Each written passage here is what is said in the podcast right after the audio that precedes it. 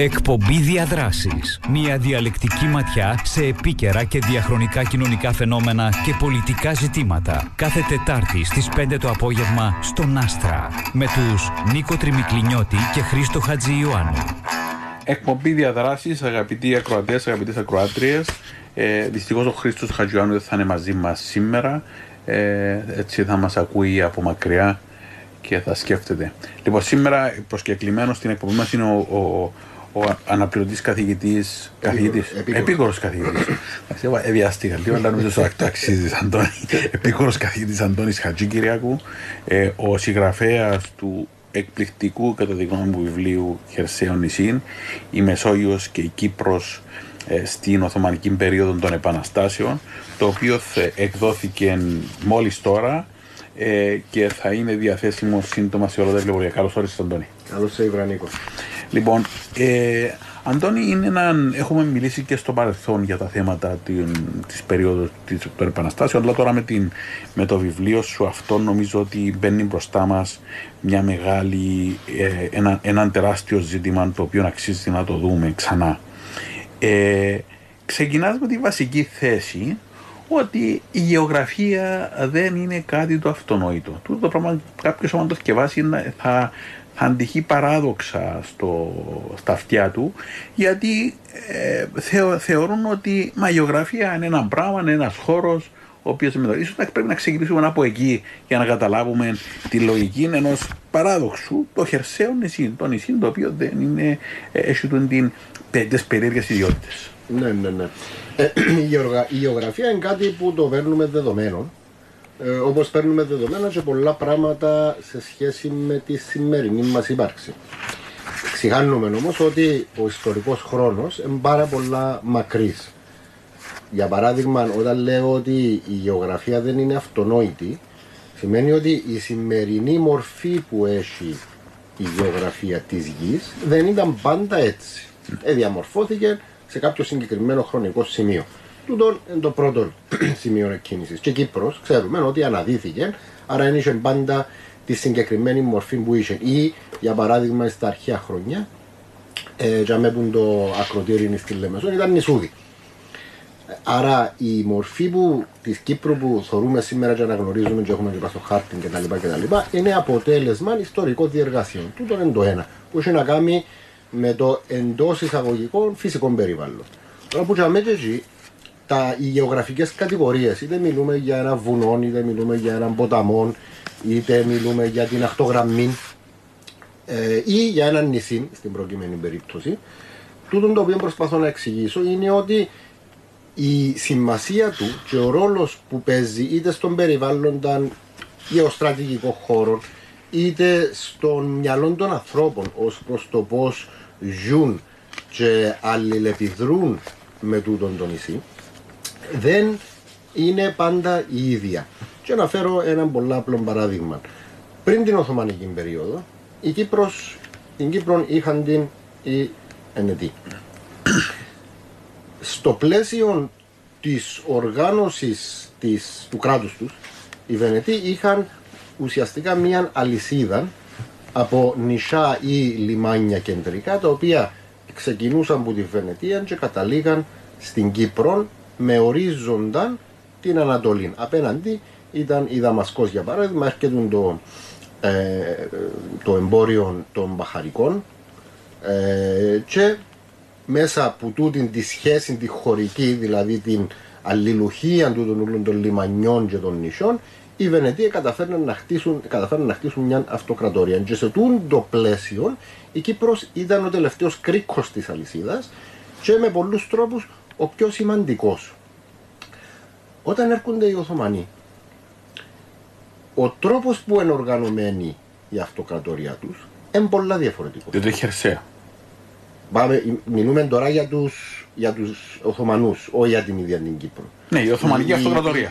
ο χώρος της Κύπρου αλλάζει όταν εντάσσεται η λειτουργία της Κύπρου νησί, να το πω έτσι, αλλάζει όταν έρχονται οι Οθωμανοί. Γιατί αλλάζει, Γιατί οι Οθωμανοί έχουν μια ενιαία υπηρωτική μάζα μέσα στην οποία η Κύπρος εντάσσεται. Ποιες είναι τούτες οι υπηρωτικέ μάζες, Είναι η Ανατολία, είναι η Συροπαλαιστίνη και είναι η Αίγυπτος.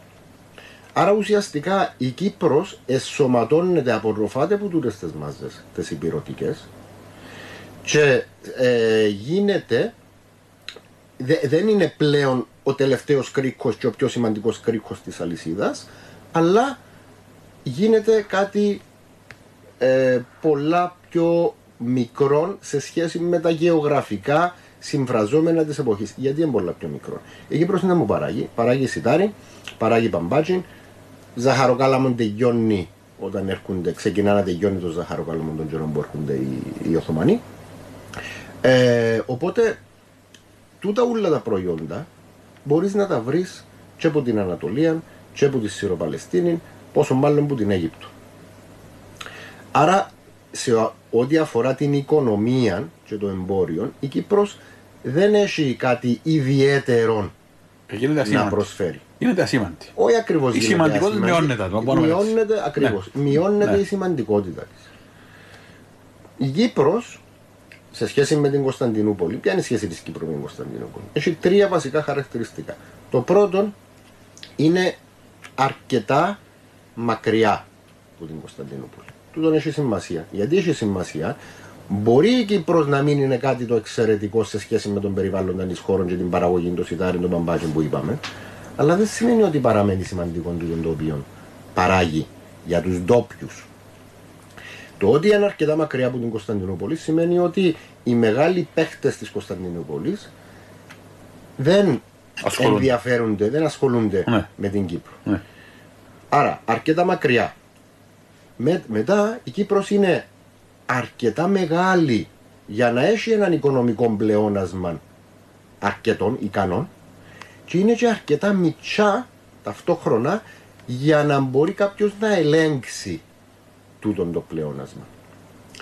Και τούτον το οποίο συμβαίνει με την Κύπρο κατά την Οθωμανική περίοδο είναι ότι υπάρχουν τοπικοί παίχτες είτε ε, συλλογικά μέσα από μια συνεννόηση μεταξύ τους είτε ατομικά και εν τούτη η αλλαγή που συμβαίνει και υποστηρίζω εγώ είναι αποτέλεσμα της εποχής των επαναστάσεων και να το εξηγήσουμε μετά τι Ναι, ναι, σημαίνει ναι, ναι, τούτο ναι, σημαντικό. ξεκινούν που το 1770 περίπου και μετά ξεκινούν να αναδεικνύονται κυρίαρχες προσωπικότητες οι οποίες καταφέρνουν να ελέγξουν την οικονομία και την πολιτική της Κύπρου να μονοπολίσουν τον την εξουσία και μέσα από τον το μονοπωλίο να έρθει κάποια ολοκληρωτική καταστροφή του συστήματος εξουσίας το οποίο δημιουργήσαν. Ένα παράδειγμα του του πράγματος είναι ο Χατσιμπακής.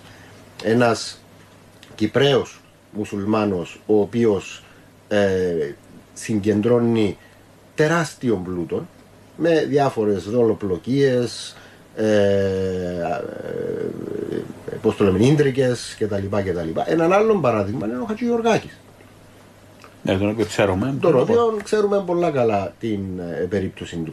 Το αποτέλεσμα και των δύο περιπτώσεων τούτων είναι ότι καταστρέφεται η οικονομία, καταρρέει η οικονομία. Γιατί, Γιατί υπάρχει έναν άτομο μόνο, δεν υπάρχουν άλλοι εξισορροπητικοί παράγοντε και καταφέρνουν να κόφουν και να ράφουν μόνοι τους. Και τούτο εν, εν μέρη είναι το αποτέλεσμα της γεωγραφίας που είναι αρκετά μακριά που να αποκτά σχετική αυτονομία που την, ε, που την, Κωνσταν, που την Ίσταμπουλ, το κέντρο, α πούμε, και ε, από την άλλη είναι αρκετά μεγάλο για να μαζεύει τον πλούτο. Και αρκετά μυτσί για να το ελέγχει Το κάποιος. ελέγξει κάποιος. Μάλιστα. Ε, Είναι Μάλιστα. συγγελία, ας πούμε.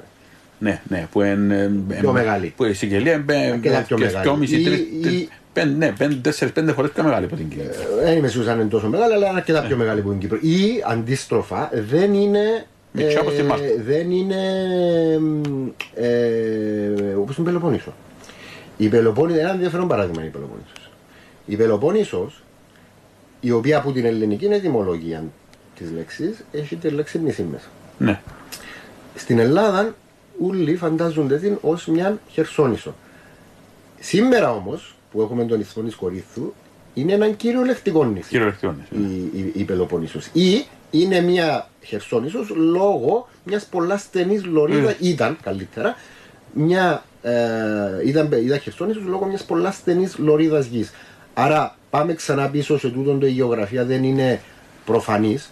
Η Πελοπόννησος η οποία τυπικά ήταν μία Χερσόνησος, στην ουσία λειτουργούσε ως ένα νησί. Το ενδιαφέρον δεν ήταν μόνο. Οι Οθωμανοί, η λέξη που έχουν οι Οθωμανοί για το νησί και για τη Χερσόνησο είναι η ίδια. Και ζηρέ. Την ίδια λέξη χρησιμοποιούν και για την Κύπρο, την ίδια λέξη χρησιμοποιούν και για την Πελοποννήσο. Οπότε υπάρχει μια αφησιμία. Και, το, και τούτον γιατί είναι αρκετά κοντά από τον υπηρετικό χώρο για να τον ελέγχουν, ή ποιος είναι ο λόγος; Όχι, όχι, όχι. Τούτο είναι καθαρά γλωσσικό. Δηλαδή που τα αραβικά, η, η, η λέξη που χρησιμοποιούν οι Οθωμανοί έχει, είναι αραβική. Η συγκεκριμένη λέξη και στα αραβικά έχει τούτη την αμφισημία. Αν δεν μπούμε σε ζητήματα ετοιμολογίας, δεν ναι, χρειάζεται ναι, τώρα, ναι. αλλά. Ωραία. Να, να πιάσουμε όμως και ω σημεία, δάμε, επειδή δάμε, αναφέρει το ένα είναι, η εποχή των επαναστάσεων. Σε μια συγκεκριμένη ιστορική περίοδο, αναφέρεσαι στην περίοδο 1764 με 1740, αντιλαμβάνομαι, που είναι την περίοδο που κοιτάζεις, που είναι η περίοδος κατά αναλογία του Hobsbawm, έτσι, η εποχή των επαναστάσεων ή λίγο. Ε, λίγο πιο διευρυμένο. Ο, ο Hobsbawm διά έναν πιο αυστηρό ορισμό της εποχής των επαναστάσεων. Για το Hobsbawm οι επαναστάσεις ουσιαστικά είναι τρεις. Είναι η Γαλλική Επανάσταση, η Αμερικάνικη Επανάσταση και η Βιομηχανική Επανάσταση. Τούτες είναι οι τρεις κατεξοχήν επαναστάσεις, τις οποίες κοιτάζει ο Χόλσο πάρα πολλά σωστά και εισαγάγει μαζί με το Πάλμερ. Ε, απλά η διαφορά είναι ότι ο Χόψπαμ τονίζει παραπάνω τις οικονομικές και τις κοινωνικές διαστάσεις των επαναστάσεων, ενώ άλλοι όπως το Πάλμερ κοιτάζουν παραπάνω τις ιδέες και την πολιτική που παράγεται Αλλά μέσα από τις Πολλά δυτικό όμως. Ακριβώς. Η μια κριτική σε το σχήμα είναι ότι είναι πολλά δυτικό. Ε, οπότε σιγά σιγά η ιστοριογραφία ξεκινά να διευρύνει ε, το πλαίσιο. Γιατί ξεκινά να το διευρύνει, διότι ε, εκείνο το οποίο υπονοεί έναν τέτοιο σχήμα, ενώ ότι ε, η νεωτερικότητα, η Γαλλική Επανάσταση, οι ιδέες της Γαλλικής Επανάστασης, ε, ο, ο τρόπος οργάνωσης της βιομηχανικής επανάστασης, και πάει λέγοντας, τούτα ουλά διαχέονται από τη Δύση στον, επόμενο, στον υπόλοιπο κόσμο. Τούτο το οποίο η νέα ιστοριογραφία έρχεται να προτείνει, κρατά τούτα που λέει ο Χόψπαου και έρχεται να πει ότι δεν είναι απλά μία διάχυση, αλλά είναι μια σχέση αλληλεπίδρασης.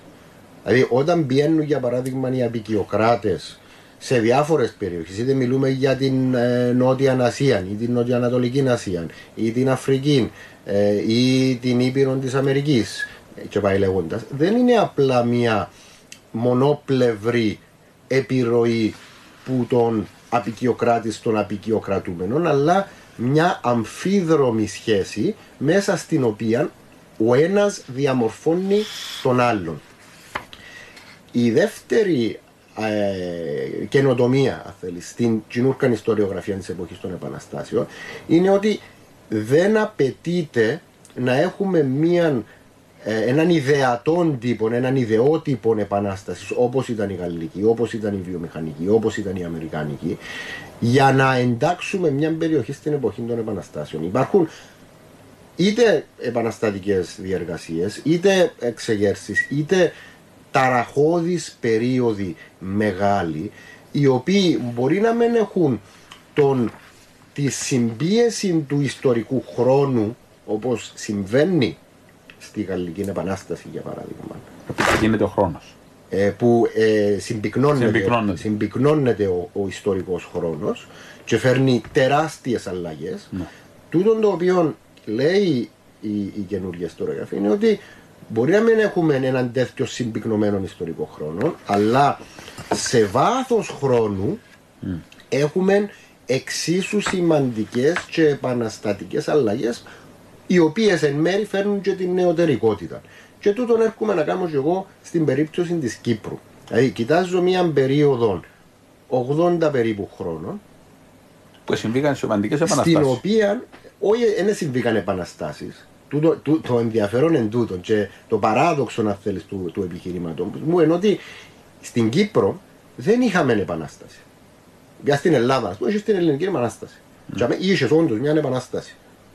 Στην περίπτωση της Κύπρου δεν υπήρχε επανάσταση μέσα στην περίοδο.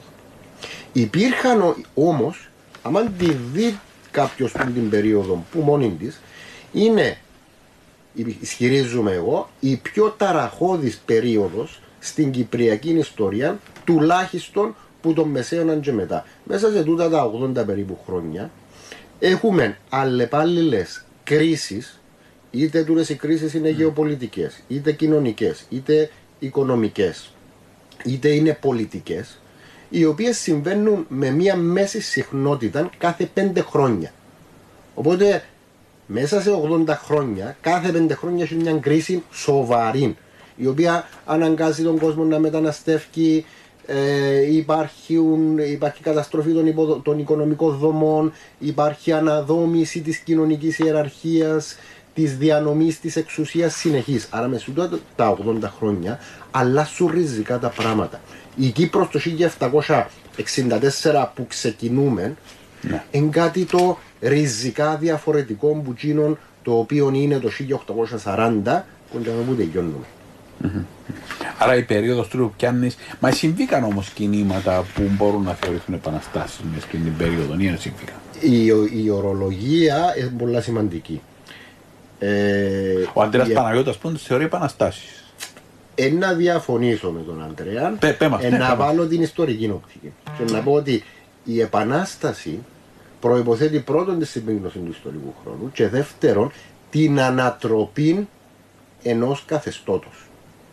Τούτον, τούτον εντός που διαχωρίζει μια επανάσταση που μια εξέγερση. Μια εξέγερση θέλει να διαπραγματευτεί το καθεστώ. Όταν γίνεται μια εξέγερση είναι διαμαρτυρία, ναι. διαμαρτυρία για το υπάρχον καθεστώς και προσπάθεια διαπραγμάτευσης και αναδόμησης του, του καθεστώτος. Ναι. Η επανάσταση απορρίπτει είτε που την αρχή προγραμματικά είτε στην πορεία, η Ελληνική Επανάσταση για παράδειγμα, να θυμηθούμε ότι δεν απέρριπτε, δεν, δεν ήταν απαραίτητο ότι ζητούσαν ανεξάρτητο κράτος που την αρχή. Πολλοί που τους συμμετέχονται στην Ελληνική Επανάσταση δεν ζητούσαν ανεξάρτητο κράτος που την αρχή. Η ιδέα της ανεξαρτησίας ήταν κάτι το οποίο καλλιεργήθηκε στην πορεία της Ελληνικής Επανάστασης. Αλλά Σημασία έχει ότι το αποτέλεσμα της ελληνικής ναι. επανάστασης ήταν ότι επρόκειψε έναν καινούριο κράτος, ε, απέρριψαν οι επαναστάτες το καθεστώς της υποτέλειας, το οποίο συνειδητά ή ασυνείδητα αποδέχονταν για 400 χρόνια, για 300 χρόνια. Έτσι. Και δημιούργησαν έναν καινούριος ανεξάρτητο κράτος βασισμένο πάνω στη λογική της ε, εθνικής ταυτότητας, εθνικής κυριαρχίας κτλ, κτλ. Στην περίπτωση της Κύπρου τώρα έχουμε τρεις τρεις μεγάλες εξεγέρσεις. Ναι. Η, η κατακρίβεια τρεις χρονιές εξεγέρσεων και στην τρίτη του 1833 έχει τρεις ταυτόχρονες εξεγέρσει. Λοιπόν, η κάθε μια από τις εξεγέρσει είναι διαφορετική. Η κάθε περίπτωση που εξετάζουμε. Καμία όμως που τούρες εξεγέρσεις πλην της εξεγέρσης του Νικόλαου Θησέα η οποία μιλά για πρώτη φορά μία εξέγερση μιλά για ένωση της Κύπρου με την Ελλάδα Τσίνη η διακήρυξη όντως έχει έναν επαναστατικό χαρακτήρα γιατί, γιατί ζητά μια ανατροπή να φέρει κάτι καινούριο να ανατρέψει το υπάρχον καθεστώς και να δημιουργήσει ή να φέρει έναν άλλον καθεστώς. Μπορούμε να συζητήσουμε το πόσο επαναστατικό είναι. Και τούτος σηκώνει μια συζήτηση, αλλά είναι της ώρας. Τούτο που θέλω να πω όμως ότι τούτες οι εξεγέρσεις δεν αυστηρά ομιλούνται, δεν μπορούν να θεωρηθούν ως επαναστάσεις. Όμως το άθροισμα το ιστορικό τούτων ούλων των διεργασιών, είτε των εξεγέρσεων, είτε των γεωπολιτικών κρίσεων, είτε των κοινωνικο-οικονομικών κρίσεων, τις οποίες περιέγραψα, στο τέλος γεννούν μια τσινούρκα κοινωνία. Το 1840 έχουμε μια ε, αρχόμενη αστική τάξη στη Λεμεσόν και στη Λάρνακα, η οποία διεκδικεί το μερίδιο της στην εξουσία. Τούτον ε, μια ριζοσπαστική αλλαγή. Άρα ε, μια μακρά διαργασία μέσα από την οποία επήλθε η άνοδος της, ε, της άρχουσας τάξης της της σύγχρονης άρχουσας τάξης Κύπρου. Ε, του, Της- ε, που είναι ελληνοκυπριακή κατά βάση. Ε, σε Μαζί, η εκείνη της εκκλησιά. συγκυρία, σε εκείνη της συγκυρία μιλούμε για την χριστιανική κοινότητα, έχουμε μια νέα κοινωνική τάξη, αλλά και τούτο είναι ένα επιφαινόμενο. Η μεγάλη διεργασία η οποία λαμβάνει η χώρα σε τούτη την περίοδο είναι η μετάβαση της Κύπρου στον καπιταλιστικό τρόπο παραγωγής. Τούτο είναι τούτο το οποίο γίνεται. Κα- Μπορούμε να το χαρακτηρίσουμε τούτο κάτι σαν μια έτσι, με κραμψιάνους όλες μια παθητική επανάσταση. Ή θα το απέφευγες; Ε, εγώ θα το απέφευγα. Θα το απέφευγα μ, κυρίως ε, γιατί έχουμε κάποια καινούργια δεδομένα ε, τα οποία λαμβάνουμε υπόψη μας.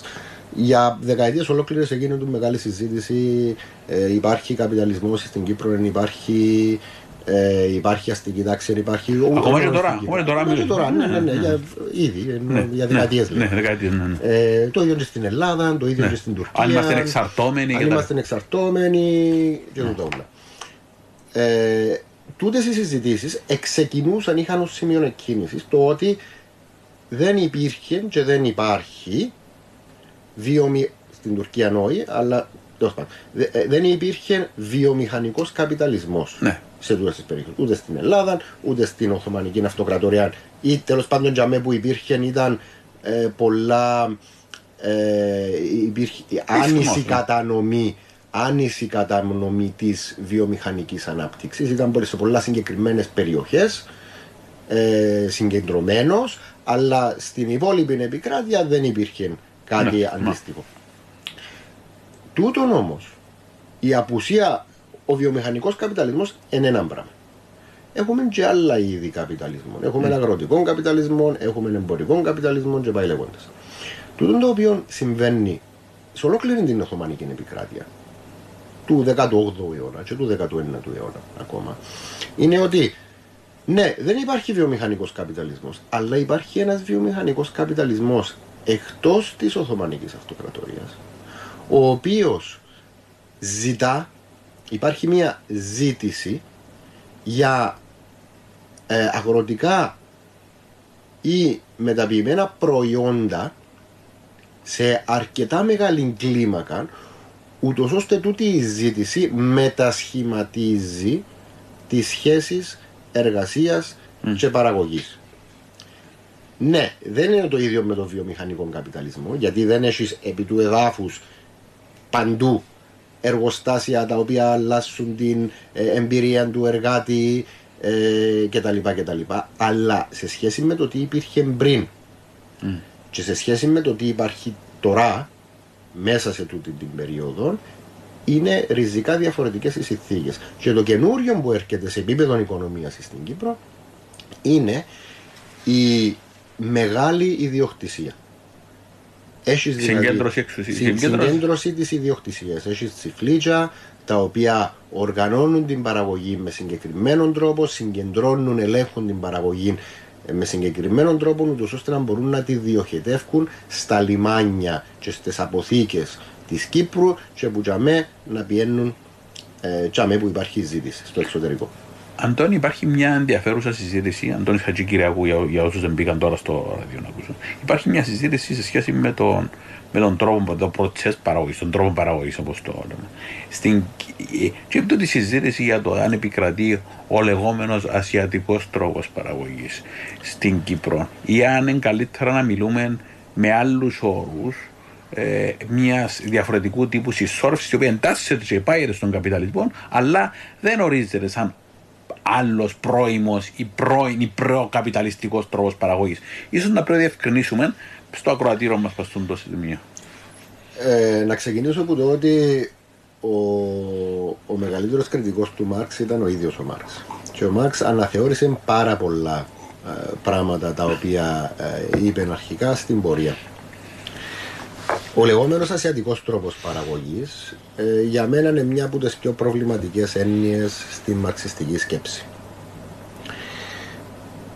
Για να απαντήσω την ερώτησή σου, θεωρώ ότι ε, δεν ε, ο ασιατικός τρόπος παραγωγής δεν είναι μια έννοια η οποία μας βοηθά να καταλάβουμε τι είναι τούτο που συμβαίνει. Για πάρα πολλούς λόγους. Γιατί υπάρχουν κάποιες ιεραρχίες, υπάρχει και ένας εγγενής ευρωκεντρισμός της, ναι. της εποχής, αναμενόμενο ναι. ε, και ε, επαναλαμβάνω εγώ θεωρώ ότι ε, ο ίδιος ο Μάρξ εδούλεψε πάρα πολλά και στη συνέχεια ξαναδούλεψε κάποια πράγματα. Ε, έστω και αν δεν τα ε, επαναδιατύπωσε στη συνέχεια και να, τα, ε, να, να, να, φέρει έναν καινούριο σχήμα. Ε, ο, ασια, ο ασιατικός τρόπος παραγωγής θεωρώ ότι δεν μας βοηθά να καταλάβουμε τι που συμβαίνει. Ε, τούτον το οποίο έχουμε είναι μια διαφορετικού τύπου καπιταλιστική ανάπτυξη που τούτον το οποίο συμβαίνει στη Δυτική ε, Ευρώπη ή στις Ηνωμένες Πολιτείες, ε, αλλά δεν είναι μια ανάπτυξη η οποία ε, συγγνώμη, είναι μια ανάπτυξη η οποία φέρνει το καινούριο σε μεγαλύτερο, σε πιο μεγάλο βάθος χρόνου από ό,τι συμβαίνει στη Δυτική Ευρώπη ή στις Ηνωμένες Πολιτείες, αλλά φέρνει την αλλαγή. Οπότε για μένα, εάν θέλουμε να δούμε την κυπριακή μετάβαση στον καπιταλισμό, πρέπει να ξεκινήσουμε ανόη που το 18ο αιώνα. Εγώ τολμώ να πω ήδη που το 17ο και έχει συγκεκριμένο λόγο που λέω για το 17ο αιώνα ε, μέχρι και τον 20ο. Γιατί ο 17ο; Ο 17ο αιώνας είναι η περίοδος του εμπορικού καπιταλισμού. Mm.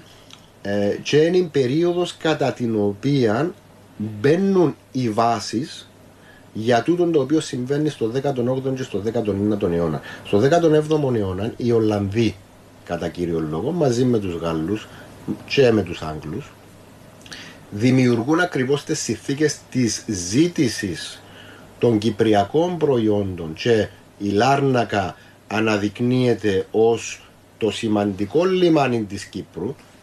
Να θυμίσω ότι επί ενετών η, το μεγάλο λιμάνι της Κύπρου ήταν η Αμόχωστος. Μετατοπίζεται προς τη Λάρνακα το κέντρο βάρους της κυπριακής οικονομίας που για μέ φεύγει το μπαμπάτσιν, φεύγει το σιτάριν, φεύγει το μετάξιν και τα υπόλοιπα προϊόντα ε, και στο 17ο αιώνα δημιουργούνται, οριοθετούνται οι σχέσεις εξουσίας μέσα από τις οποίες τούτον το πλεόνασμα φεύγει από την Κύπρο. Στο 18ο και κυρίως στο 19ο αιώνα τούτον το, τούτες οι βάσεις οι οποίες ετεθήκαν 150 χρόνια πριν πλέον αποκτούν μια άλλη ε, έναν άλλον όγκο, μια άλλη κλίμακα και αλλάσουν και κάποια ποιοτικά χαρακτηριστικά. Αλλά θέλουμε να καταλάβουμε, τα πρώτα τσιφλίτσα, να το πω διαφορετικά, τα πρώτα τσιφλίτσα εμφανίζονται στο 17ο αιώνα. Οι πρώτες κρίσεις, επειδή ακριβώς μιλήσαμε για κρίσεις στην περίοδο της εποχής των επαναστάσεων, οι πρώτες κρίσεις εμφανίζονται που το δεύτερο μισό του 17ου αιώνα και ύστερα. Είναι οι κρίσεις γεννούν έναν κοινωνικό σχηματισμό ο οποίος μετά μπαίνει σταδιακά και μακρόσυρτα, ε, αν θέλεις, στην πορεία προς τον καπιταλισμό. Μάλιστα. Ε, συζητούμε με τον Αντώνη Χατζή Κυριακού. Πρέπει να πάμε σε ένα σύντομο ε, διαφημιστικό διάλειμμα και επιστρέφουμε σε λίγο. Ε, θέσαμε τις βάσεις Αντώνη Χατζή Κυριακού ε, για το, το, την οικονομική βάση, βάση της οποίας ε, αναπτύχθηκε το βιβλίο σου Χερσαίο νησί. Στο δεύτερο μέρος συνεχίζουμε ε, για, το, για το υπόλοιπα. Κάποιο διάλειμμα επιστρέφουμε σε λίγο. Άστρα στους 92,8 και 105,3. Παίζει δυνατά. Εκπομπή διαδράση, αγαπητοί ακροατές, αγαπητές ακροάτριες, συνεχίζουμε με ε, προσκεκλημένο τον Αντώνη Χατσίκυριακο, όπου συζητούμε το εκπληκτικό του βιβλίο Το Χερσαίο νησί, η Μεσόγειος και η Κύπρος στην Οθωμανική εποχή των Επαναστάσεων. Στο πρώτο μέρος της εκπομπής συζήτησαμε τις βάσεις ε, βάσει των οποίων ε, θα μπορέσουμε να καταλάβουμε το γιατί συζητούμε την, με όρους ε, τον, ε, την εποχή των επαναστάσεων ε, την Κύπρο και μάλιστα είπαμε για να κατανοήσουμε το όλο πλαίσιο πρέπει να πάμε πίσω στο 17ο αιώνα όπου ετέθηκαν αυτές οι βάσεις. Και τώρα φτάνουμε στο δεύτερο μέρος της εκπομπής, όπου θα αναλύσουμε περισσότερο το, το όλο ζήτημα. Αντώνη, αναφέρεσαι στο χερσαίο νησί και το χερσαίο νησί το, ανάφερε, το συζητήσαμε και το συγκρίναμε προηγουμένως ε, και με την Πελοπόννησο και με την πιο μεγάλη Σικελία ε, κτλ. Στην περίπτωση της Κύπρου όμως, τι κάνει, τι ορίζει κάτι αυτή την παραδοξότητα του χερσαίου νησιού στα δεδομένα της Κύπρου και γιατί έχει σημασία να τα συζητήσουμε σήμερα και ελπίζω να, να συζητήσουμε όλα τα ζητήματα που θέτεις ή τουλάχιστον να δούμε κάποια από τα ζητήματα που θέτεις στο βιβλίο σου τόσο για το πώς η Κύπρος είναι κομμάτι της μεγάλης συζήτησης περί Μεσογείου, ε, το τι συμβαίνει σε σχέση με το στο κεφάλαιο σου περιβάλλον και άνθρωποι που είναι ένα σημαντικό και να σταθούμε και λίγο στο ζήτημα της τεράστιας ανισότητας και πώς τούτη η ανισότητα ε, παίζει κάποια σημασία στο να κατανοήσουμε τον κυπριακό κοινωνικό σχηματισμό σήμερα. Ίσως τούτο, τούτο είναι η ατζέντα μου εμένα τουλάχιστον για το υπόλοιπο της εκπομπής, αν προλάβουμε. Ναι, αρκετά θέματα. ε, Βαλές, άνοιξε με λίγο φαγές, αλλά εντάξει, θα προσπαθήσω να τα. Να, τα να ξεκινήσω με, με, με, με το, λοιπόν, το πρώτο. Η Χερσαιόνηση. Γιατί η Χερσαιόνηση. Ε, είπαμε πριν ότι η γεωγραφία δεν είναι αυτονόητη. Τι σημαίνει δεν είναι αυτονόητη; Ένα νησί δεν είναι απλά ένα κομμάτι της γης το οποίο περιβάλλεται από τη θάλασσα. Η σχέση της Κύπρου με τη θάλασσα λέω εγώ, είναι πολύ πιο περιορισμένη από ό,τι θα ανέμενε κάποιος. Σε, σχέση, με, σε, σχέση, σε σχέση με άλλα νησιά. Αν πιάσουμε τα νησιά του Αιγαίου για παράδειγμα. Τα νησιά του Αιγαίου και δαμε που το περιβάλλον έχει μεγάλη σημασία. Η περιβαλλοντική ιστορία έχει μεγάλη σημασία σε αυτά τα πράγματα. Αν πιάσουμε τα νησιά του Αιγαίου, επειδή μιλούμε κατά βάση για μητσά νησιά, τα οποία δεν μπορούν να συντηρήσουν τον εαυτό τους. Δεν έχουν mm. αρκετό αγροτικό πλεόνασμα για να συντηρήσουν τον εαυτό τους. Η μόνη διέξοδος είναι η θάλασσα. Και για τούτον τον λόγο δεν είναι τυχαίο το ότι είναι τα πιο μικρά ελληνικά νησιά. Τα ψαρά, οι σπέτσες και πάει λέγοντας, τα οποία δημιουργούν ουσιαστικά μικρές αυτοκρατορίες θαλάσσιων ε, διασυνδέσεων ε, ναυτιλιακού κεφαλαίου πλειοκτησίας που κάνουν εν τέλει των ναυτικών της ε, ελληνικής επανάστασης και να θυμίσω ότι οι μεγαλύτερες νίκες της ελληνικής επανάστασης δεν ήταν στη Στεριά, ήταν στη θάλασσα. Τσάμε που δεν καταφέραν ποτέ οι Οθωμανοί να κυριαρχήσουν, ήταν στη θάλασσα. Αντίθετα με τη γη, με τη Στεριά, όπου καταφέραν και αναχτίσαν το χαμένο έδαφος και κατά βάση σχεδόν κερδίσαν οι Οθωμανοί. Στη θάλασσα όμως η κατάσταση ήταν διαφορετική. Πάμε τώρα στην περίπτωση της Κύπρου. Στην Κύπρο δεν υπάρχει πλειοκτησία, για παράδειγμα. Και τούτο είναι κάτι το οποίο συμβαίνει από, τα, από την ύστερη ρωμαϊκή και βυζαντινή περίοδο και μετά. Γιατί η Κύπρος που ήταν μια θαλασσοκράτηρα στα αρχαία χρόνια. Γιατί αλλάζει το πράγμα. Όσο μεγαλώνει η παγκόσμια οικονομία, όσο πυκνώνουν οι διασυνδέσεις, η Κύπρος λόγω της θέσης της δεν είναι πλέον προορισμός αλλά, αλλά είναι ενδιάμεσος σταθμός. Για τον τον λόγο δεν χρειάζεται να έχεις δική σου πλειοκτησία αφού έρχονται πλοία συνεχώς. Γιατί να επενδύσεις να κάνεις μία ναυπηγική ε, να, να κάνεις ναυπηγία, να έχεις ένα, μια πλειοκτησία δική σου τη στιγμή που έρχονται ήδη. Κάνουν καταχτούν σε κιόλας όμως. Και να σε καταχτούν και τα, τα νησιά του Αιγαίου ήταν καταχτημένα και είχαν πλειοκτησία. Ναι, ναι. Ε, Αντώνη θα σταματήσω εδώ να σου πω ότι ε, ε, παρατήρησα παρόμοιο επιχείρημα για ένα νησί 30 φορές πιο μικρό από την Κύπρο για τη Μάλτα. Ότι και, και η Μάλτα σύμφωνα με τους Μαλτέζους ιστορικούς θεωρείται χερσαίο και παραξενεύτηκα διότι το μέγεθος της Μάλτας δεν το δικαιολογεί το πράγμα. Δηλαδή η στροφή προς προς το υπηρετική λογική, η στροφή προς προς τα μέσα. σω τούτο να είναι κάποιο ενδιαφέρον ή ε, να πεις κάτι για τούτο; Ε, ακ, Ακριβώς ε, πάει πάλι πίσω στο, στο ζήτημα του τι είναι ένα νησί και το μέγεθος δεν είναι το μόνο πράγμα που μετρά. Μπορεί να μετρήσει, δεν λέω ότι δεν μετρά. Ναι. Αλλά η Μάλτα μπορεί να είναι ένα χερσαίο νησί. Πρώτον, λόγω της εγκύτητας της προς τη Σικελία. Και δεύτερον, λόγω της εγκύτητας της με τη Βόρεια Αφρική. Οπότε δεν είναι μόνο το μέγεθος που μετρά. Εκείνο που μετρά είναι οι σχέσεις, οι διασυνδέσεις, ο περιβάλλοντας χώρος.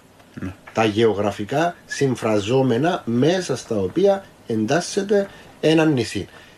Γιατί εγώ λέω ότι η Κύπρος είναι, είναι χερσαίο νησί; Μέσα σε τούτες όλες τις κρίσεις τις οποίες περιγράφω που το 1760 έως το 1840 κάθε φορά που υπάρχει μια σοβαρή κοινωνικο-οικονομική κρίση ο κόσμος της Κύπρου σηκώνεται και φεύγει. Και πού πάει; Πάει στην Ανατολία και στη Συροπαλαιστίνη. Το να φύγει ένα μεγάλο κομμάτι του πληθυσμού σημαίνει δύο πράγματα. Το πρώτο σημαίνει ότι δεν υπάρχουν αρκετοί για να πληρώσουν τους φόρους. Και οι φόροι τότε στην Οθωμανική Αυτοκρατορία πληρώνονται κατά αναλογία. Άρα, εάν είσαι 100 άτομα για παράδειγμα, σαν χορκό, ξαφνικά έχεις 80, τούτοι 80 να πληρώσουν παραπάνω κατά κεφαλή για να ποσώσουν το ποσό που πρέπει να πληρώσουν. Άρα υπάρχει φίξ ποσό και πρέπει. Υπάρχει φίξ ποσό. Άρα το να φύγει, το να λείπει κόσμο σημαίνει ότι κάποιοι να πληρώσουν παραπάνω. Το δεύτερο είναι ότι έχουμε μια οικονομία η οποία είναι βασισμένη σε εντατικής εργασίας καλλιέργειας. Σιτάρι, το μπαμπάτζι, το μετάξι, το τα όλα που είπα πριν. Που σημαίνει έχεις εργάτες. Που σημαίνει δεν έχεις εργάτες. Άρα σε οικονομικό επίπεδο είναι διπλή η ζημιά της φυγής. Ο κόσμος λοιπόν σηκώνεται και φεύγει. Οι Οθωμανοί δεν μου κάνουν. Λένε, δεν έχουμε πρόβλημα στην Κύπρο, έτσι συνάγουμε τους φόρους μας, κάτι συμβαίνει. Ο κόσμος έφυγε. Γιατί έφυγε; Και στέλνουν μήνυμα στους αξιωματούχους τους στις περιοχές που πήγαν οι Κυπρέοι, δηλαδή τους ε, πήρνετε βρε τους Κυπρέους και πέντε τους να στραφούν πίσω. Και άμα στραφούν, εμείς να τους δώσουμε ε, φορολογική αμνηστία για δύο χρόνια, τρία χρόνια, πέντε χρόνια. Και τι κάνουν οι Κυπρέοι, πάνε πίσω. Και διαπραγματεύονται δηλαδή. Και μετά, ναι, πρόσεξε μετά από κάποια χρόνια ξαναφεύγουν. Στην επόμενη κρίση ξαναφεύγουν. Και το πράγμα πάλι γίνεται με μια συχνότητα 7 χρόνων. Που σημαίνει ότι ενδεχομένως ένας άνθρωπος μπορεί να σηκωθεί να φύγει και τρεις φορές κατά τη διάρκεια της ζωής του. Τούν το πράγμα είναι μια διαπραγμάτευση με το Οθωμανικό κράτος όπως πολλά σωστά είπες και εσύ πριν. Δηλαδή, στέλνουν μήνυμα μέσω της φυγής τους, στέλνουν μήνυμα στην Κωνσταντινούπολη ότι κοιτάξτε, κάτι δεν πάει καλά με τους φορείς της εξουσίας σας που έχετε δαμέ. Και οι Οθωμανοί αντιδρούν, αλλάσουν το πολιτικό πλαίσιο, αλλάσουν το φορολογικό πλαίσιο. Οπότε υπάρχει τούτη η συνεχής διαπραγμάτευση. Τι είναι τούτο που αλλάσει στην περίοδο της εποχής των Επαναστάσεων; Τούτη η φυγή συνήθως αφορούσε, όπως είπα, την Ανατολία και τη Συροπαλαιστίνη. Τώρα μπαίνει και η Αίγυπτος. Μετά τον 19ο αιώνα μπαίνει και η Αίγυπτος μέσα στο παιχνίδι. Έτσι φεύγουν και που είπα στην Αίγυπτο. Πάνε στην Αίγυπτο. Α, εξού και κοινότητα της Αίγυπτο. Εξού και κοινότητα τη. Πέρα από τούτο. Πιο μετά έχουμε και ε, οι, οι κοινότητες της Αιγύπτου ζητούν που τους στέλνουν μήνυμα στην Κύπρο και λαούν τους με μας στέλνετε οι άλλους Κυπρέου, διότι εζηθιάνοι και χαλούν το καλό μας όνομα. Ε, λοιπόν, ε, η Αίγυπτος όμως, η άλλη μεγάλη αλλαγή της εποχής των Επαναστάσεων, του 19ου αιώνα καλύτερα, είναι ότι ο ρόλος που αποκτά η Αίγυπτος μέσα στην Ανατολική Μεσόγειο αλλάζει ριζικά και το ρόλο της Κύπρου. Η Αίγυπτος όπως είπα έφυγε μπαμπάκι. Ο Μεχμέτ Αλή της Αιγύπτου καταχτά τη Συροπαλαιστίνη, καταχτά και κομμάτια της Ανατολίας, πιάνει τα Άδανα και τη Μερσίνα. Και όπως στην Αίγυπτο δημιούργησε φοιτίε παμπατζού, δημιουργεί φοιτίε παμπατζού στα Άδανα και στη Μερσίνα. Και αμέν μπαίνουν οι βάσεις για την μετέπειτα βιομηχανική ανάπτυξη της Τουρκίας στον 20ο αιώνα. Ξεκινούν που, το, που, που τις φοιτίες Παμπατζού και μετά έχουμε ναι. η φαντουργία. Κάποιες δεκαετίες πιο μετά. Τα άδανα και η Μερσίνα είναι, ειδικά η Μερσίνα, ιδρύεται από το πουθενά. Ποιοι είναι τούτοι που χτίζουν τη Μερσίνα, κάποιοι που τούτους εγκυπρέοι. Ο μεγαλύτερος έμπορος της περιοχής της Κιλικίας τα Άδανα και η Μερσίνα, ούλη και η περιοχή, ήταν Κυπρέος. Μαυρομάτης. Και ήταν από τις μεγαλύτερες οικογένειες εμπόρων και τραπεζιτών της Οθωμανικής Αυτοκρατορίας με γραφεία στο Αμβούργο, στο Παρίσι, στο Μάντσεστερ, παγκόσμιων, παγκόσμιας κλίμακας εμπόριων παμπατζού και τούτος ο άνθρωπος έπιασε την ε, τεχνογνωσία που είχε από την Κύπρο επίεν στα Άδανα και στη Μεσίνα και έχτισε μία αυτοκρατορία του Παμπαζού όπως ονομάζεται. Το ότι πλέον τα Άδανα και η Μερσίνα γίνονται τόσο μεγάλος παραγωγός Παμπατζού και κυρίως μετά την άφηξη του σιδηρόδρομου, πάλι κάποιες δεκαετίες μετά, όταν πλέον γίνεται προσβάσιμη μια ενδοχώρα στην οποία πριν δεν μπορούσαν εύκολα να φέρουν το πλεόνασμα στο λιμάνι, η κλίμακα στην οποία γίνεται είναι τόσο μεγάλη που η Κύπρος ως παραγωγός παμπατζού περιθωριοποιείται και ε, ε, ε, επισκιάζεται που τα άδανα και τη Μερσίνα. Και για κάπου περίπου είναι το τέλος της ιστορίας του Παμπατζού στην Κύπρο που ξεκινά ε, από το 16ο αιώνα. Αντώνη, επειδή εντάξει λίγος ο χρόνος μας και είναι τεράστια τα θέματα που ανοίξαμε, ε, να μείνουμε μόνο στα θέματα της κινητικότητας των ανθρώπων ε, στην, ε, στην Μεσόγειο. Ε, η, η κινητικότητα που περίγραψες των Κυπρίων, Κυπρέων που φεύγουν και πάσουν ε, με σκοπούς διαπραγμάτευση περίπου κάθε 7 χρόνια, πανέρχονται, παίρνουν τα μηνύματα, στέλνουν τα μηνύματα κτλ. Τούν το πράγμα είναι ένα, ε, μια εξαίρεση, κυπριακή εξαίρεση ή ένα κομμάτι μιας ευρύτερης ιστορίας κινητικότητας στη Μεσόγειο. Τι θα έλεγε.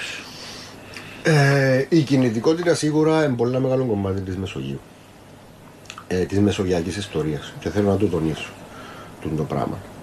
Ε, δεν μπορώ να πω με βεβαιότητα αν είναι ε, μια, κυπριακή, μια κυπριακή εξαίρεση το πράγμα διότι τώρα ξεκινά να, μελετάτε, να μελετούνται τούτου του είδους τα φαινόμενα.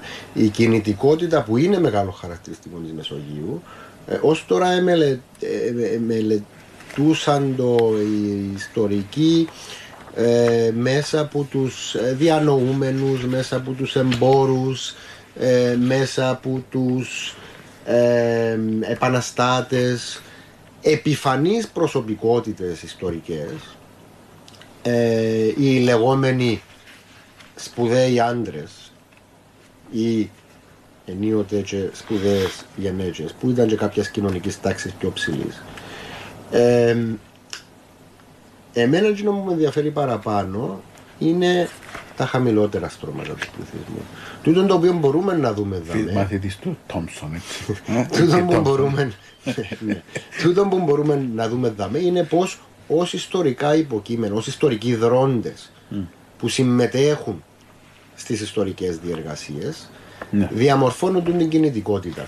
Οπότε είμαστε σε ένα πρώιμο στάδιο για να τεκμηριώσουμε την κινητικότητα σε μαζικό επίπεδο εγώ δεν έχω καμιά αμφιβολία ότι υπήρχε, αλλά πρέπει να τεκμηριωθεί με διαφορετικούς τρόπους. Στην περίπτωση της Κύπρου ήταν τούτο το οποίο περιέγραψα. Αλλού θα ήταν κάτι διαφορετικό. Ναι. Ναι, αλλά να, να, να τελειώσουμε με το σημείο για την κινητικότητα και την ανισότητα, γιατί το έθεσες ήδη έτσι αλλιώς. Ε, στο βιβλίο σου έχεις ένα κομμάτι αρκετά μεγάλο, το οποίο αξίζει και ειδικά ευρύτερα και σε μελλοντική συνέντευξη για το θέμα της ανισότητας, την οποία κάνουν μια καταγραφή σημαντική, η οποία δεν την έχω ξαναδεί. Ε, ε, μιλούσαμε ότι υπήρχαν παλιά μεγάλη φτώχεια και ανισότητα κτλ. Όλοι το καταγράφουν. Αλλά εσύ το τεκμηριώνεις. Πες μας έτσι λίγο μια. Περίγραψε μας λίγο τούτο το πλαίσιο, τουλάχιστον να καταλάβουμε ότι ίσως τσαμένοι οι απαρχές ίσως της σύγχρονης ιστορίας της ανισότητας της Κύπρου ή είναι περιγράφει κάτι ιδιαίτερα περιορισμένο στην εποχή του. Ε, να το ναι, ναι, ναι, ναι, ναι, Να ξεκινήσω λέγοντας ότι η στατιστική ανάλυση που έκανα σε αυτό το κομμάτι ε, προήλθε που την περιουσιολογική απογραφή που έκαναν οι Οθωμανοί το 1832-33 ε, η οποία ήταν μια ε, απογραφή η οποία κατέγραφε την, ε, την περιουσία που είχε το κάθε άτομο και την αξία, το είδος της περιουσίας και την αξία της περιουσίας. Με τούτον τον τρόπο εγώ μπόρεσα να κάνω κάποιες ε, ομαδοποιήσεις, να δω ποιοι ήταν οι πιο πλούσιοι, τι είχαν οι πιο πλούσιοι, τι είχαν οι πιο φτωχοί ε, και τα λοιπά. Με, σε πέντε κουβέντες, εκείνο που φαίνεται πολλά ξεκαθαρά είναι ότι υπάρχει μια πάρα πολλά μεγάλη ανισότητα. Ε, η οποία μάλιστα πέρα από τα στοιχεία που έχω θα πρέπει να ήταν ακόμα πιο μεγάλη διότι η συγκεκριμένη απογραφή καταγράφει εκείνους που έχουν περιουσία. Δεν περιλαμβάνονται εκείνοι που δεν έχουν περιουσία καθόλου. Δεν έχουν περιουσία καθόλου. Δεν, ξέρουμε καν. Είναι, είναι ε, αγνώστου ποιότητας και αγνώστου ποσότητας. Αυτό το πράγμα. Ε, άρα η, η ανισότητα θα ήταν ακόμα παραπάνω. Η ανισότητα που βλέπουμε δαμέ, ναι μεν είναι αξιοπροσεχτή, δεν είναι όμως κάτι το τρομερά εντυπωσιακό. Αν βάλουμε όμως στην εξίσωση τούτους όλους που δεν είχαν καθόλου περιουσία, τότε όντως γίνεται ε, εντυπωσιακό. Δηλαδή η περιουσία που αναφέρεσαι, κάπου πολλά μικρός ο αριθμός των ατόμων που έχουν περιουσία. 25.000 άτομα. Και ο πληθυσμός θα ήταν. Ο πληθυσμός συνολικά ε, με πολλά έτσι επίφοβους υπολογισμούς σε εκείνη τη συγκεκριμένη συγκυρία εγώ θα έλεγα ότι ήταν κάτω από 100.000. Άρα, άρα 25 έχουν περιουσία και από εκείνους υπάρχει μια ανισότητα, περιγράφει σε αμέσως κάποιους, ε, κάποια ποσοστά για το πιο, το πιο ψηλό 20% εσύ το κάπου 40% κάπου εκεί Ναι, ναι, ναι. Το πιο ψηλό ε, 20% ή 10% αντίστοιχα ε, τούτο το οποίο δείχνει τούτη ανάλυση είναι κάτι το πολύ εντυπωσιακό ότι έχουμε για παράδειγμα πέντε μεγάλες κατηγορίες έτσι. το 20% των πιο πλουσίων και πάει λέγοντας. Ε, ανά 20% χωρίζουμε το. Οι ενδιάμεσες έχουμε τους πιο πλούσιους και τους πιο φτωχούς στον πάτο. Οι ενδιάμεσες κατηγορίες είναι πολλά πιο εύκολο κάποιος να μεταπηδήσει στην επόμενη κατηγορία με μια αύξηση της περιουσίας του του 10-20%. Για να πάεις όμως στην πιο, που την, πρώτη, που την δεύτερη ψηλότερη στην πρώτη ψηλότερη πρέπει να διπλασιάσεις την περιουσία σου. Αντίστροφα, για να πάεις που την τελευταία κατηγορία των πλέον φτωχών στην πρώτη τελευταία, πρέπει είτε να διαπλασιάσει είτε να τριπλασιάσεις την περιουσία σου. Άρα, οι δύο κατηγορίες που βρίσκονται στα άκρα έχουν τεράστια διαφορά που τις ενδιάμεσες κατηγορίες. Είναι το πράγμα δείχνει μας μια μεγάλη πόλωση της κοινωνίας. Τούτη η πόλωση είναι αποτέλεσμα και ο λόγος για αποτέλεσμα των κοινωνικών ε, φαινομένων εντάσεων διεργασιών της περίοδου και είναι και αποτέλεσμα, είναι, είναι ο, ο, ο, λόγος για τον οποίο έχουμε τις εξεγέρσεις που έχουμε σε εκείνη την περίοδο. Είναι δηλαδή οι κοινωνικές εντάσεις που γεννούν, που γεννά τούτη η ε, ανισότητα. Υπάρχουν μάλιστα και κάποια ονόματα μέσα στις λίστες τα οποία υπάρχουν ακόμα και σήμερα. Όπως; Ε, υπάρχουν διάφορα. Μαντοβάνι, ε, Απέιτος, ε, Σαρίπολο εντάξει υπάρχουν σήμερα αλλά είναι πολλά γνωστό όνομα ε, και πάει λέγοντας. Υπάρχουν διάφοροι. Ε, το αναμενόμενο βέβαια ε, στη λίστα με τους πιο πλούσιους είναι η θέση της Εκκλησίας ε, σε τούτης της ε, Που είναι η κυρίαρχη. Ε, το ενδιαφέρον είναι ότι εάν πιάσουμε ε, το κάθε άτομο που καταγράφεται, άτομο ή θεσμός τέλος πάντων που καταγράφεται στην, στην απογραφή, ε, είναι ως μονάδα. Καταγράφεται ως μονάδα. Λοιπόν, αν πάμε μόνο με τις μονάδες, ένας από τους πιο πλούσιους φορείς είναι το μοναστήριο του Τζίκου. Ε, εάν όμως έρθουμε μετά και ομαδοποιήσουμε όλες τις περιουσίες που έχει η Εκκλησία, η κάθε επισκοπή, η κάθε εκκλησιά κτλ., βλέπουμε ότι η Εκκλησία της Κύπρου είναι η πιο πλούσια. Όμως, υπάρχει το μοναστήρι του Τζίκου, το οποίο είναι ε, σταυροποιιακό, που σημαίνει ότι υπάγεται κατευθείαν στο Πατριαρχείο της Κωνσταντινούπολης. Και έχουμε πάρα πολλά φερμάνια στα οποία ο Σουλτάνος ορίζει ότι το μοναστήρι του Τζίκου υπάγεται κατευθείαν στο Πατριαρχείο και να μην τολμούν οι ιεράρχες της Εκκλησίας της Κύπρου να παρεμβαίνουν στα εσωτερικά του ε, μοναστηριού. Του γίνεται πάρα πολλές φορές. Γιατί, Γιατί το μοναστήρι του Ζήκου είναι ένας από τους μεγαλύτερους οικονομικούς οργανισμούς οι οποίοι υπήρχαν στην Κύπρο. Το μοναστήρι του Ζήκου που μόνον του είχε το 20-25% όλη τη περιουσία της Εκκλησίας. Για να καταλάβετε γιατί πράγμα μιλούμε. Ε, το ενδιαφέρον τώρα είναι ότι τη σήμερα ημέρα το μοναστήρι του Τζίκου εντάχθηκε στην εκκλησία, στην εκκλησία της Κύπρου. Οπότε θα έχει ενδιαφέρον να δούμε πώς έγινε το πράγμα. Τότε ήταν κάτι διαφορετικό. Γιατί σήμερα είναι μέσα στην εκκλησία της Κύπρου και ποιος ελέγχει οικονομικά τις δραστηριότητες. Ε, νομίζω ότι είναι, είναι ενδιαφέρον για να δούμε σε κάποια μελλοντική εκπομπή. Λοιπόν, αγαπητοί ακροατές, αγαπητές ακροάτριες, με τον Αντώνη Χατζίκυριακού συζητήσαμε το εκπληκτικό του βιβλίο το χερσαίο νησί.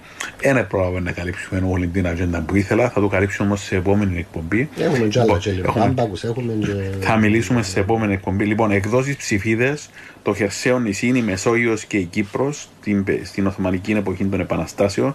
Το βιβλίο έρχεται σύντομα. Στι επόμενε μέρε θα είναι εδώ, είναι ήδη μαζί μας. Μπορείτε να το πάρετε από όλα τα μεγάλα βιβλιοπολία και θα γίνει και παρουσίασή του σε κάποια στιγμή, νομίζω το 19 Ιουνίου. 19 Ιουνίου, όπου θα το ξανασυζητήσουμε και τότε για τα επόμενα θέματα. Λοιπόν, ε, καλή, καλή υπόλοιπη της ημέρας. Γεια σας.